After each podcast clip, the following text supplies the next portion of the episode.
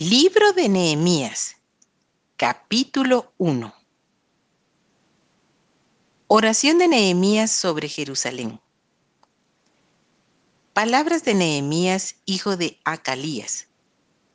Aconteció en el mes de Quisleu, en el año 20, estando yo en Susa, capital del reino, que vino Anani, uno de mis hermanos, con algunos varones de Judá, y les pregunté por los judíos que habían escapado, que habían quedado de la cautividad, y por Jerusalén. Y me dijeron, el remanente, los que quedaron de la cautividad allí en la provincia, están en gran mal y afrenta, y el muro de Jerusalén derribado y sus puertas quemadas a fuego.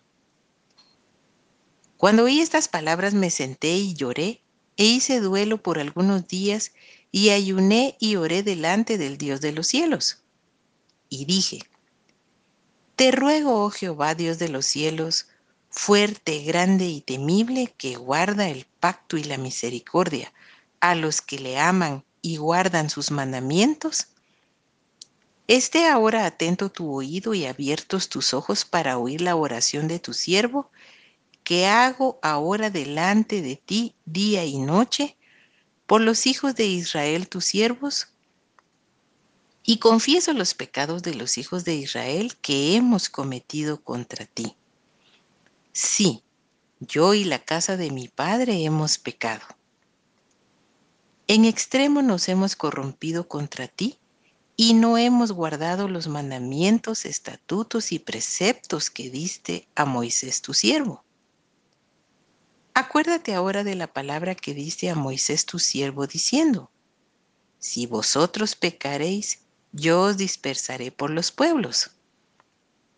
Pero si os volviereis a mí y guardareis mis mandamientos y los pusiereis por obra, aunque vuestra dispersión fuere hasta el extremo de los cielos, de allí os recogeré y os traeré al lugar que escogí para hacer habitar allí mi nombre. Ellos pues son tus siervos y tu pueblo, los cuales redimiste con tu gran poder y con tu mano poderosa. Te ruego, oh Jehová, esté ahora atento tu oído a la oración de tu siervo y a la oración de tus siervos, quienes desean reverenciar tu nombre.